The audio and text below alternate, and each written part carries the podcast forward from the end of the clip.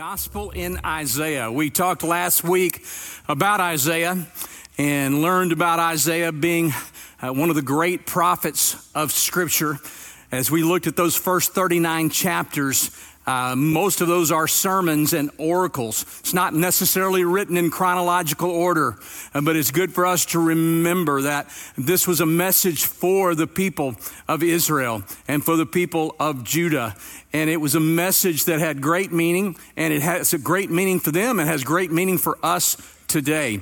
As we look at Isaiah, I'm reminded that Isaiah is quoted more than any other prophet in the scripture. 60 times in the New Testament, Isaiah is quoted. Uh, matter of fact, some say it's the fifth gospel. It's the gospel of the Old Testament. And we're certainly going to see that today as we look at the scriptures and as we look at the messianic prophecies.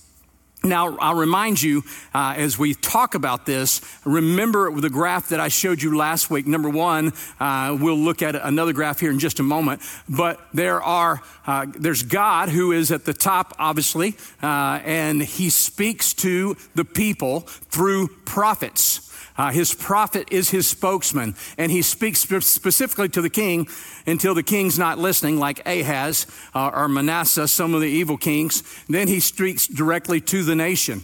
But the way it's supposed to do, God speaks to the prophets. The prophets get the word from God. They give the word to the kings, and the kings to obey and to instruct the people and the nations as to how to live and what direction to go. And then the nations go to the priest, as the priests are the, so to speak, ambassadors, the intermediaries between God and the people. They offer sacrifices on their behalf, they offer offerings on behalf of the people unto God. This was the way that this system worked. Uh, and this was the way that God had set it up up until uh, the time, obviously, of Christ. Uh, and the prophets had ceased at that point, John the Baptist being the last of the prophets of the Old era. Uh, now, as we look at that, I think it's also important for us to understand we looked at the first 39 chapters, and that was a message of judgment, a message of warning, a message if you don't repent, judgment is coming. But then judgment comes. That's verses 40 or chapters 40 through 40 through 40 through 55, excuse me, and then the return, uh, the reconciliation is 56 through 66. So that's the whole book there. Now, let me give you another graph to help you understand uh, where we are and what's going on and what's transpiring. And I think if you can get this in your mind, it'll help you as you look at the story and as we talk about Isaiah. We talked about this last week when that the judges were leading the nation until the people said, God, please give us a king. God grants their request. So Samuel is, in fact, the last judge and becomes a prophet to the people. He is the one who goes to Saul and says, Saul, you are to be king. He's the one that also goes to Saul and says, Saul, you will not be king. You've disqualified yourself. He's the one who anointed David. And then we see Solomon. and so the nation is thriving during this time. This is the nation of Israel as we know it. But then uh, when Solomon dies in 922, we see the kingdoms divided, the north and the south. So you have the north, Jeroboam, one of his sons, the south becomes Judah. The north is the northern 10 tribes. The south, Judah, is the southern two tribes, which is Benjamin and Judah. And then the rest of the tribes here on the north. Uh, we talked about how Jeroboam was not a good king, how he uh, kind of made it a pluralistic uh, culture. He made he synchronized uh, Canaanite the Canaanite worship of Baal with uh, Yahweh he was a bad king. He let a lot of stuff happen, and led the, the nation in a bad direction, and they mostly just had bad kings in Israel until their destruction by the Assyrian Empire in 722. And then that's the end of Israel as we know it in that sense, okay? Uh, so those 10 tribes are gone. They're, those are called what you sometimes hear this term, the lost 10 tribes of Israel, okay? But meanwhile, Judah has been somewhat faithful. Rehoboam, uh, Jehoshaphat, Uzziah, these are decent kings. Then you have a terrible king, Ahaz, and you see the Canaanite worship coming back in. Uh, you see the pagan idols coming back in. Under uh, Ahaz. He is a wicked and terrible king. Judgment is given. Isaiah is prophesying hard. He is saying, Judgment is coming, Ahaz, if you don't repent, if you don't lead the nation in the way that God has commanded. And Ahaz said, I don't want to hear from you. Speak to the hand. Matter of fact, don't even get, get close to the hand. I don't want to hear from you. I don't like the things you see. I'm changing the channel and watching something else. And so that's exactly what he did. He didn't listen to God. he listened to his own people. He had false prophets that told him what he wanted to hear. And thus we see the decline of the nation of Israel. But we're still seeing some economic prosperity, so everybody thinks things are fine, i.e., there is a hint for us today. Then Hezekiah is a good king. His father was a terrible king, terrible person, terrible human being, the worst. But he has a godly mother in Hezekiah, through Hezekiah, great reforms. He tears down uh, the, the, pagan idols. He brings back the worship of Yahweh and its purity. Uh, and we see a Reformation revival during the time of Hezekiah. Uh, but then we see Manasseh, his son, terrible king, brings back the Canaanite worship, uh, brings back the paganism. And uh, he has a bad son has a, a, a, brief, a brief time with Josiah, who is another good king, his grandson, but then it falls off and it's terrible. The judgment comes and Jeremiah is prophesying this is what's going to happen. He's the prophet immediately after Isaiah, and even they even have overlap. Uh, also, Ezekiel is in there. They're saying, Look, Judah, um, destruction is coming if you don't repent. And sure enough, they don't. And we see here in 587, 586 BC, the fall of Judah. At this time, Nebuchadnezzar with the Babylonian Empire comes in and they completely demolish Judah. Uh, they come to Jerusalem. They tear down the walls. Not only do they tear down the walls, they tear down the temple. They leave no stone unturned. Uh, they decimate the city. They kill a large portion of the young men, and then they take the rest as captives uh, into Babylonia. Matter of fact, they are led off as refugees. They're placed outside the city. They live as refugees with no home, uh, with no occupation. Um, most of them have lost family members members. It's a terrible situation.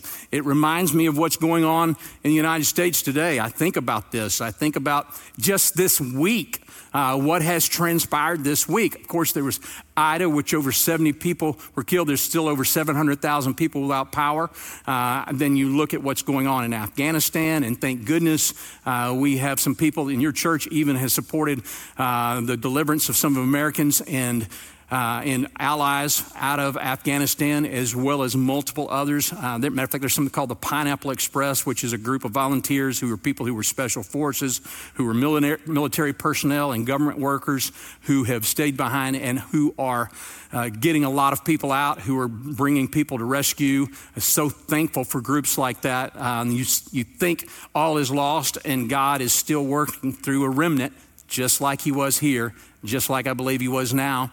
And then I look at our country, and then this week, Harvard, our most prestigious university, by at least by some some estimate, and just hired uh, for their chief of president and chief of chaplains is an atheist. Um, and I was just thinking, what does he pray with you? But anyway, nevertheless, he is uh, he's now in charge. And Washington Post had a great article. They said, uh, "Boy, we really want to celebrate this moment where a um, a under, underrepresented group uh, gets to be in the faith and religion spot.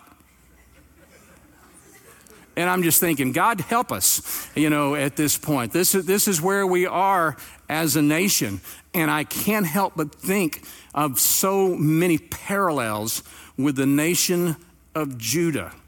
And so this message has been given, and we're going to pick up today and we're going to see this message falls right here in 587, 586. It's the years afterwards, but there's going to be a message of hope. Jeremiah, as he is prophesying, as he's speaking, if you ever read the book of Lamentations, which is right after the book of Jeremiah, and we'll look at Jeremiah later in this study, but Jeremiah, that first chapter, he's looking over Jerusalem. He's seeing the destruction. He's seeing the people being carted off. And those are his laments as he's saying it didn't have to be this way. And look what's happening. But here's the good news the judgment has come, but the good news is, and Isaiah prophesies ahead of time and says there's good news because I'm going to redeem and I'm going to restore. It's the message of the gospel, isn't it? What is the gospel? Hey, in the beginning, God created. God had created you. He created me. He created the nation of Israel.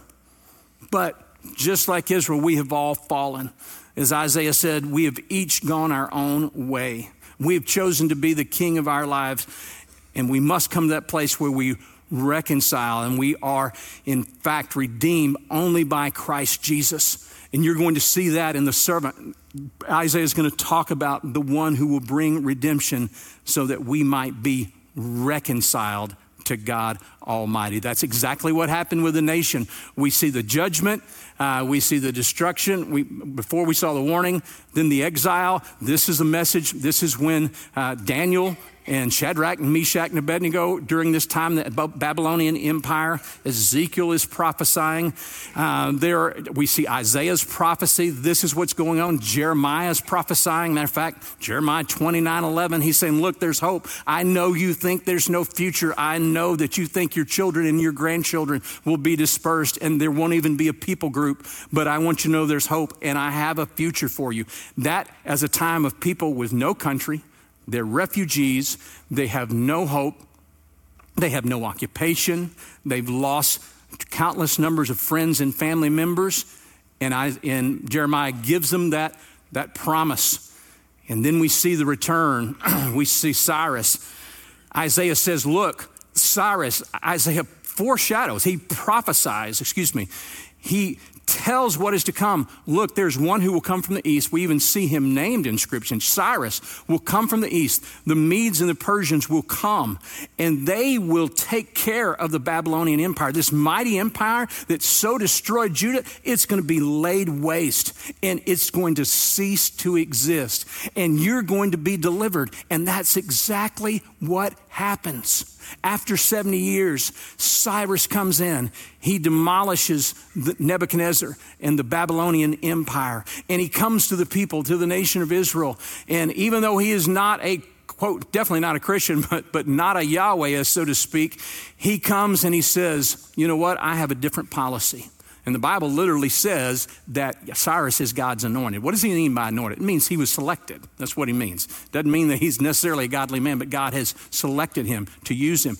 And Cyrus says this miracle upon miracle. He said, You know what? You can go back home.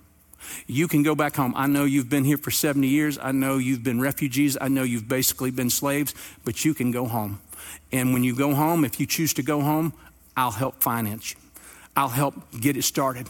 Matter of fact, he ends up paying for the temple, he ends up paying for the wall, and he allows people to go back. Uh, there's estimated maybe a quarter of a million Jews at this point that are, uh, that are told they can go back, but only a remnant goes, only about 10%.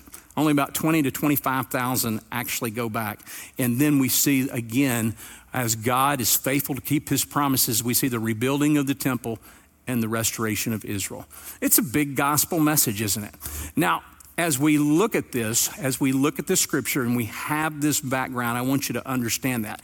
Uh, Isaiah is such a messianic prophecy. And we're going to see it specifically in 53, but I want to give us just a little background. We're going to start in chapter 40. So we're going to look at a lot of scripture, but stay with me. I think there's so much to glean, and this is, to me, a tremendously encouraging Christ centric message uh, as we look at this passage, as we look at this scripture, as we look at what God has done for us. So, um, we start here in Isaiah chapter 40.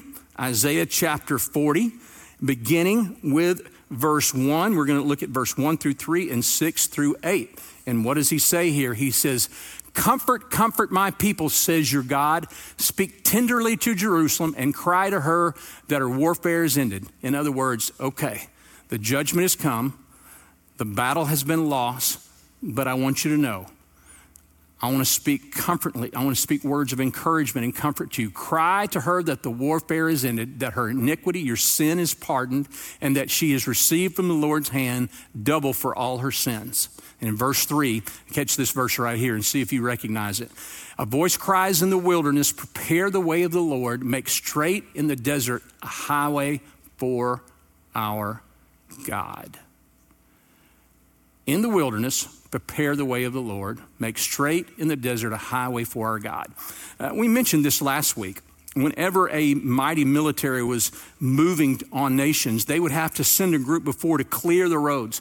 Uh, there might be some good trade routes, but for a military, uh, for a massive army, they would have to go and clear trees, clear brush, and build it in such a way that they could bring in their instruments of war, they could bring in their chariots, their wagons, their horses, and so they would do that. And this was a picture, this was a quote of there's a, there's a mighty empire coming. There's a new kingdom coming. And then we hear this in the book of John, the Gospel of John, chapter 3, John the Baptist. In those days, John the Baptist came preaching in the wilderness in Judea Repent, for the kingdom of heaven is at hand. For he who was spoken of by the prophet Isaiah, this is John chapter 3, verse 1, when he said, The voice of one crying in the wilderness, Prepare the way of the Lord, make his path straight. This is John the Baptist pulling this out of Isaiah.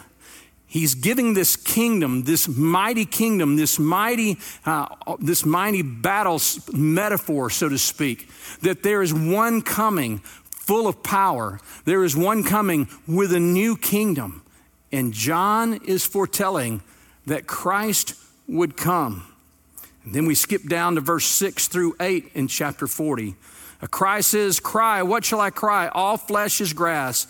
All its beauty is like the flower of the field. He's saying, Our flesh, our bodies are like grass. People are like grass, and our beauty is like the flower of the field. The grass withers, the flower fades. When the breath of the Lord blows on it, surely the people are grass. And then verse 8, remembering what he said, who he said the grass was and what the flower was. The grass withers, the flower fades, but the word of our God will stand forever, the greatness of God. What a great promise. What a great scripture. And then we go on and we see Isaiah 42, and we see four songs are given here. And here we are introduced to someone called the servant. The servant. And this is very mysterious uh, for the Jewish people, particularly that day and even today, because we see these four songs of the servant, and it talks about someone who will come, someone who will suffer, someone who will die, someone who has great respect, someone who will be high and lifted up. And it seems to be a little bit contradictory, but there's great evidence of this servant who will come. And so scholars have wrestled, particularly Jewish scholars have wrestled with these passages for a long time, particularly Isaiah 53 that we'll see in just a moment. Uh, a lot of them would say, well, it must be talking about um, Isaiah. But no, Isaiah doesn't qualify as we read through these. It wasn't him. Well, maybe it's just talking about the nation of Israel. That, that must be what it is. But then when we get to Isaiah 53, no, it can't be the nation of Israel. Who are these prophecies about? Who is this servant who is to come? And how will the government, how will kings shut their mouth before him? How is that going to work? Who is this mysterious servant? Well, we now know the servant is Jesus the one who was promised, the one who was prophesied. Let's look and see as we see this remarkable 600 years before the time of Christ, over 600 years before the time of Christ, these four songs of the servant who would come. Behold, my servant whom I uphold my chosen in whom my soul delights. I have put my spirit upon him. He will bring forth justice to the nations. He will not cry aloud or lift his voice or make, his, make it heard in the street. A bruised reed he will not break, and a faintly burning wick he will not quench. He will faithfully bring forth justice. In verse 6, he says, I am the Lord. I have called you in righteousness. I will take you by the hand and keep you.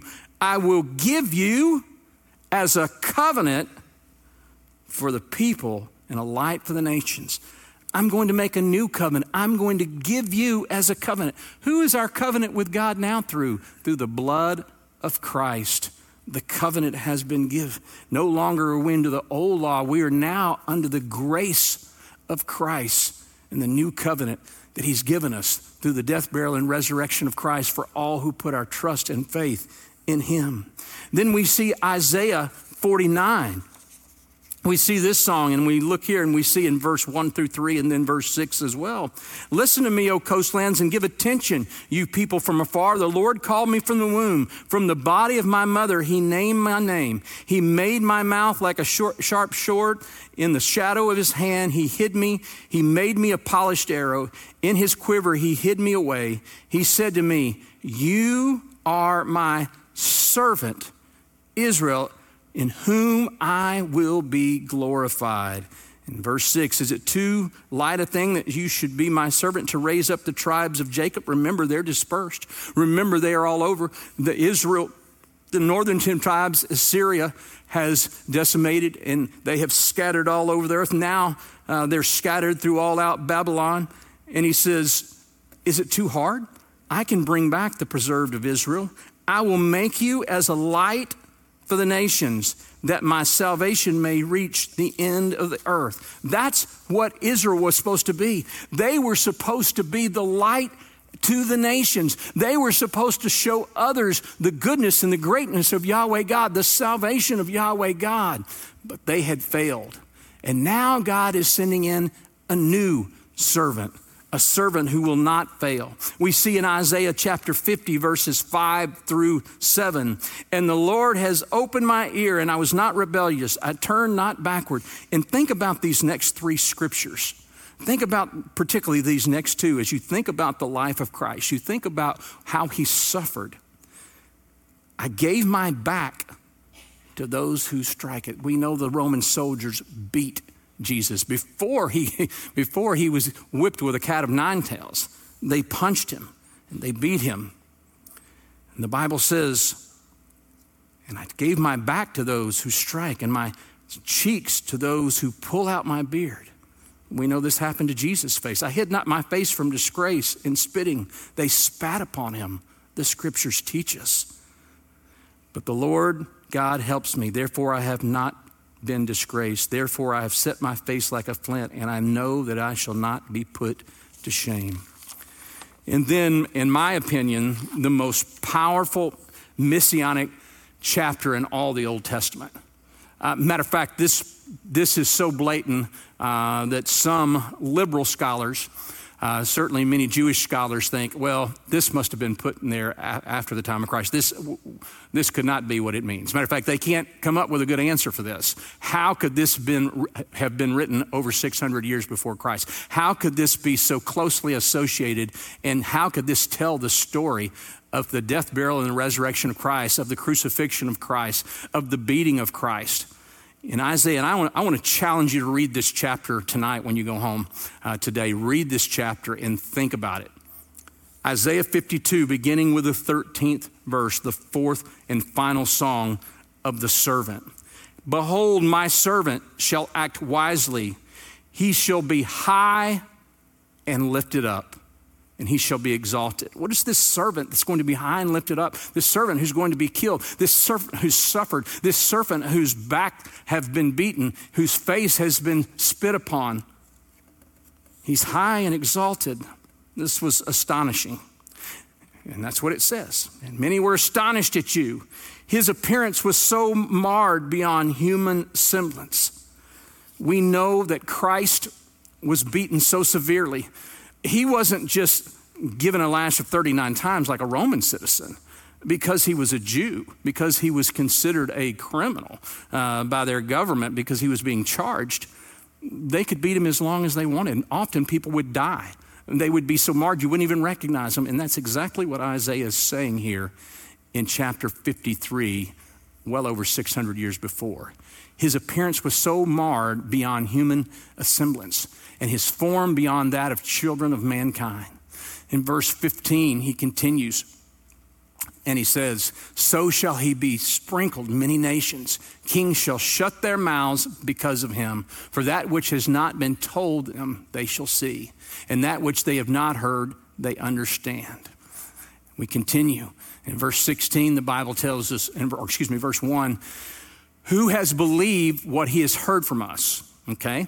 Uh, we see Jesus proclaiming who he was, Many will not listen, they will not hear. And to whom has the arm of the Lord been revealed? What does that mean? Who has the arm of the Lord been revealed? Matter of fact, you see in Scripture, you see in Isaiah multiple times, uh, the mighty right arm, the right arm of the Lord. What is that? Well, kings and generals and leaders of that time, uh, when they would have drawings made of themselves, when they have, would have calligraphy, when they'd have different things kind of created for them, they would often have uh, a picture of them with their arm, kind of like we do a muscle, and it, that picture was, I am the strongest. My right arm, I am the champion. I am the victor. And Isaiah says, To whom has the arm of the Lord been revealed? We continue. And he says, For he grew up before him like a young plant, like a root out of dry ground. A young plant. He was raised in Galilee, in Nazareth. He was raised poor, we know, because his mother and father had to offer two pigeons as his sacrifice when he was born, and that was the sacrifice of the poor. The Bible says he had no form or majesty that we should look at him. He didn't have a popular father. He didn't come from a strong family of wealth, of power. No one really knew much about his family because they were poor. And he had no beauty that we should seek or desire of him. Uh, you know, sometimes we see these movies and Jesus, this big, good looking, strapping guy, he's got blonde hair and blue eyes, and all the women are looking at him, and the men wish they were. It's not what Isaiah says. See, it was simple, he was plain. You wouldn't look at him from outside and go, man, I want to look like him. I want to be like him, but there was something about him. I'll tell you what it was. It was God in the flesh. He was Jesus. You wouldn't look at him for his looks. Uh, you wouldn't look at him because he was so strong, because he had this great heritage, because he was wealthy. But he was Jesus. The Spirit was upon him. And continuing in verse 3, he was despised and rejected by men a man of sorrows, acquainted with grief, as one from whom men hide their faces. We know his disciples hid when he was arrested. He was despised, and we esteemed him not. They mocked him as he was on the cross. In verse 4, the Bible tells us, Surely he has borne our griefs and carried our sorrows.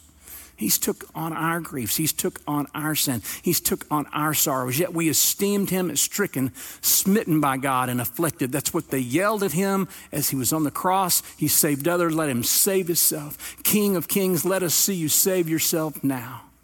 And in verse 5, but he was pierced for our transgressions, he was crushed for our iniquities. Here's what's really amazing about this crucifixion had not yet been invented.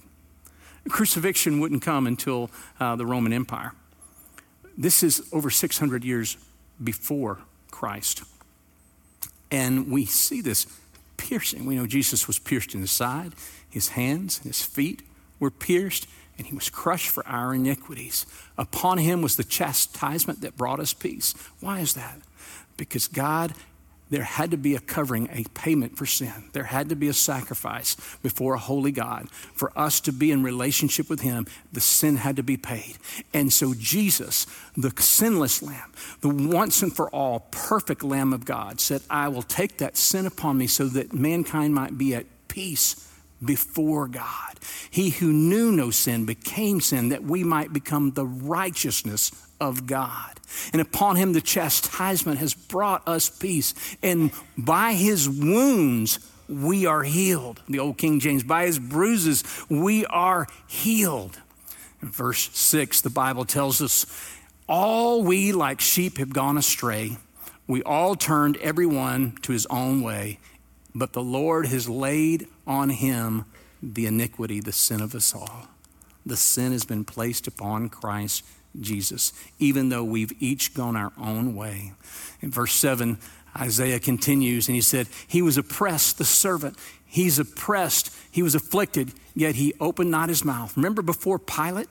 Pilate, all these accusations are being made, and Jesus opens not his mouth, not to the accusations.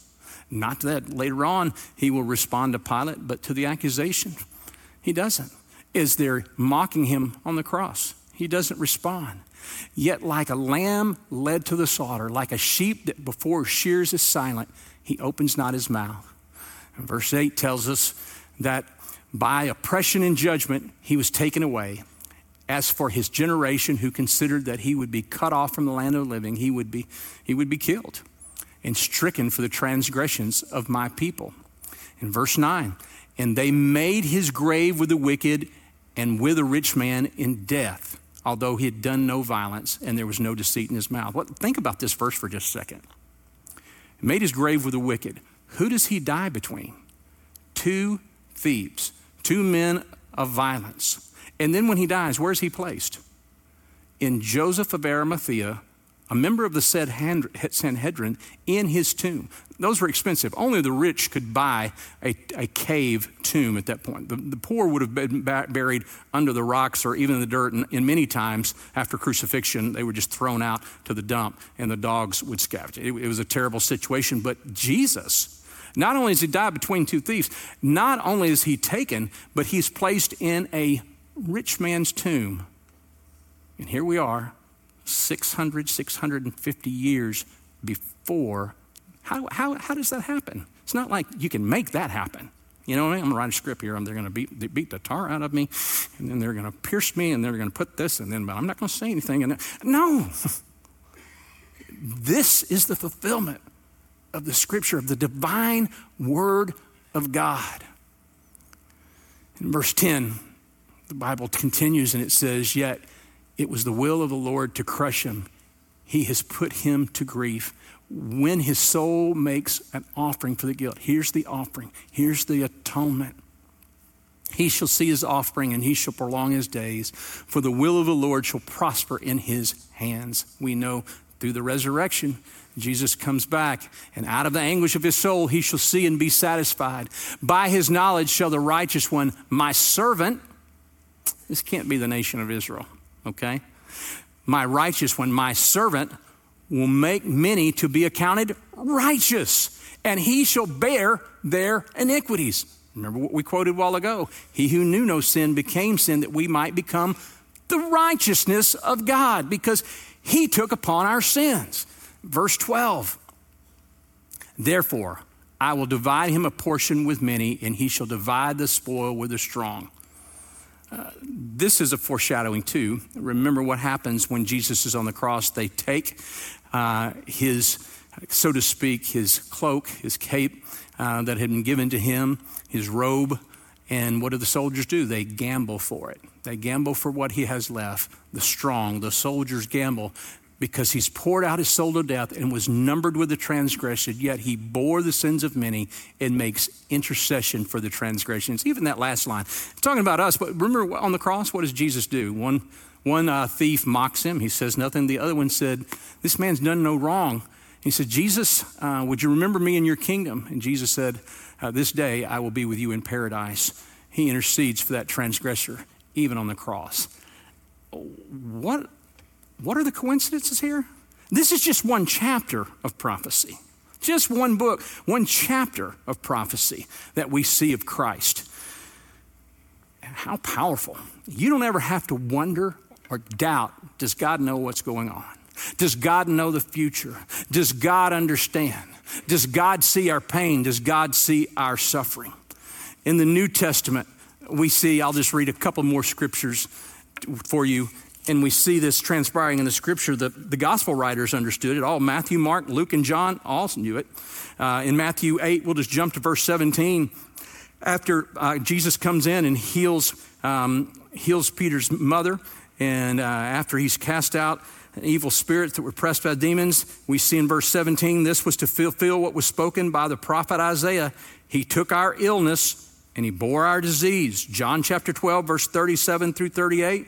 Though he had done many signs before them, they still did not believe. So the word spoken by the prophet Isaiah might be filled Lord, who has believed what we heard from him? To whom has the arm, the power of the Lord, been revealed? Matthew chapter 12, verse 2 through 6. Now, when John heard in prison about the deeds of Christ, he sent word back to the disciples. John's discouraged. We talked about this last week. He's discouraged. He's wondering, is this the one? Is this the servant? And Jesus answers him, and this is from Isaiah 35. He quotes it, and he said, Go tell John what you hear. The blind receive their sight, the lame walk, the lepers are cleansed, the deaf hear, the dead are raised, and the poor have good news preached to them. And, and the blessed one is the one who is not offended by me. And then Luke chapter 4, verse 14 through 21, uh, Jesus comes to his hometown community. He just happens to come on the day that they're uh, using the scroll of Isaiah, just like our church. There's always a different passage. He just happens to show up that day at the synagogue, uh, starting here in uh, verse 15. And he taught in their synagogues, being glorified by all. And he came to Nazareth where he had been brought up. And as was the custom, he went to the synagogue on the Sabbath day and he stood up to read. And the scroll of the prophet Isaiah was given to him. Here is our reading. Jesus, here's their reading. Uh, we're, we're honoring you as a rabbi. Do our reading for the day. And he unrolled the scroll and found the place where it was written The Spirit of the Lord is upon me. This is from Isaiah. Because he has appointed me to proclaim good news to the poor. He sent me to proclaim liberty to the captives and recovering the sight to the blind, to set at liberty those who are oppressed, to proclaim the year of the Lord's favor. Then Jesus rolls up the scroll, gave it back to the tenant, and sat down. And all the eyes of the synagogue were fixed on him. And what does he say? And he began to say to them, Today this scripture has been fulfilled in your hearing. Matthew, Mark, Luke, John, Isaiah, what more evidence do we need? I remember uh, about 18 months ago, my wife had been diagnosed with cancer. and, uh, matter of fact, literally was down at the hospital doing treatment. And I had my mother's car, and uh, I was I had to go pick up the kids. I don't normally do that, but I had to go pick up the kids from school that day. And um, I was uh, driving her car, and I was thinking, we've been told the kids, I was thinking, how does this all work? And, you know, how are we going to tell them? And just kind of praying through, and I was just kind of in a gray zone, and I actually missed my turn, turned around, and find myself in a wrong, on the wrong street, but I can still get there. So I'm not used to driving on the street. And all of a sudden, I see her. There's the lights in the back. Uh, one of the finest of Flower Mound has pulled me over, and um, I, I actually had gotten a ticket one time before, and uh, I knew you usually don't get off when you get pulled off and pulled over. And you know, the guy comes up to you and says, "Son, or sir, do you know how fast you're going?" I, I, I don't know. Well, you know the speed limit is? I go 40. He goes, "No, it's 30. You're doing 41." I'm thinking that's great. I'm gonna get a ticket. I'm, my head's not there anyway, and I'm thinking that's great. He goes, um, he goes, "Where are you going?" I said, "Well, I'm going to pick up my children. I had, I don't normally pick them up, but I had to pick them up today." And I, don't, I, don't, I didn't tell him anything about what was going on. He said, uh, Well, seems like you're kind of heavy today. He said, um, Tell you what I'm going to do.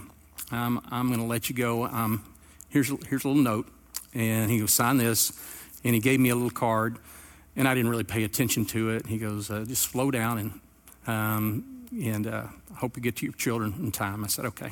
He said, But just go the speed limit. I said, All right. I'm going, Wow. I didn't think you got off around here. Um, and so, uh, so I'm going back and I pick up my kids, and while I'm waiting, I, I look at that little note, and it didn't say these exact words, but this is the way I read it. Uh, Today you were you were speeding, but you have been given grace, and uh, you've been you've been given grace, and there's there's no penalty uh, further. Uh, and basically said, you know, just don't speed anymore, or whatever it said. And so I remember look at that, and it was just like God just kind of spoke to me in that moment. And um, I just thought, you know, here's the God of the universe. I'm wondering what's this going to look like a year from now, two years from now, 10 years from now. I, I don't know what it's going to look like. But I know that God sees me. Because just like God used Cyrus, a pagan king, God used a Flower Mound police officer who pulled me over when I was speeding. And I have this little word grace has been given. And I just thought, God's grace is going to sustain me. Even though I was guilty, and I deserved a ticket. I know some of you when you're going, well, they gave me a ticket. Well, uh, pray more. I don't know what to tell you. But anyway, um, and I have gotten one before, just for the record. Um, but that moment, that was how God spoke to me that day. That was how He kind of renewed my hope in an unlikely way. And because God knew that day, God knew that day before the beginning of time, God knew what was coming. And so he gave me a written word that day. And that's what he's given us today his written word. He's not surprised by the events of the day, just like he wasn't surprised by the events of Judah, by the destruction of Israel. He's not surprised uh, by what's going on in our world. He knows. But what he does want is for us to be faithful, for us to pray and to seek his face, to seek his heart. Maybe some of you are in that time uh, where you're dealing with a heavy load, you're dealing with bad news, you've had a heavy loss, and you're kind of in that place and you're saying, God, I need you. God, I need hope. Can I tell you, as you read the words of his hope, here's the gospel. We are all created by him. He knows our name. He sees our need. He knows our position. He knows our future. And though we sin, though we've fallen away, He has given Jesus to bring us into reconciliation, to redeem us, and to resurrect us, and to bring us through redemption of His blood so that we might be restored with God Almighty. It doesn't mean that this path isn't hard. It doesn't mean that it's not fraught with difficulties in the shadow of death. Many times it will be, and it will happen to everyone. But it does mean that God knows, He sees, and He has a plan. And though you may be suffering, though you may have had great loss, there is a hope and a future for the believers, just like for Israel. That message, though your nation has fallen away, there's always a remnant that will, uh, that will prevail. And I have hope for you. And there's an eternal hope, not just today, not just on this earth, but there's an eternal hope for you. That's the gospel of Jesus Christ. That's the gospel of Isaiah. That's the picture that God has so beautifully grafted for us today that we have hope for eternity in Jesus. Have you received that hope? Have you received that gospel? Father, thank you that while we were still sinners, you died for us. And Father, I pray today as we prepare our hearts for communion, as we prepare to receive from the table of the Lord, as we receive of the bread that, rec- that represents the body that was beaten and broken and disfigured, as we receive of the cup that represents the blood that came from your veins as you were pierced, and as, Lord, you shed it on our behalf, as you became sin, as you became the covering, so that we might not only have salvation, but we might have hope and a future for eternity. Just as your word says in 1 Thessalonians 4, Lord, when we suffer, when we struggle, let us grieve not as those without hope. It doesn't mean it's not hard. It doesn't mean it's not painful. It doesn't mean there's not a hole in our heart, but it means that we have a hope, a glorified hope and expectation that one day Jesus Jesus will heal. He will make all things right. He will recreate. He's not just the God of creation, He's the God of recreation. And until that day, Lord, we will trust you. When it looks like things are dark, when it looks like darkness prevails, we will put our hope in the light, the light of the world, Christ Jesus, who is pushing back the darkness, who is preparing an eternity for all who have put their hope and trust in Him. And until that day, we are reunited with Christ and with those whom we love, who, who know Jesus, who've gone on before. We say thank you. And we say, Lord, help us to remember to put our hope in you. Help us to read these promises. Help us to remember how you were beaten and marred, how you suffered and died on our behalf, that we might have life and have it abundantly and eternally. By your stripes we are here. By your bruises we have been made well. And we give you thanks and praise. If there's one that doesn't know you, I pray that they would draw you this, that you would draw them this day.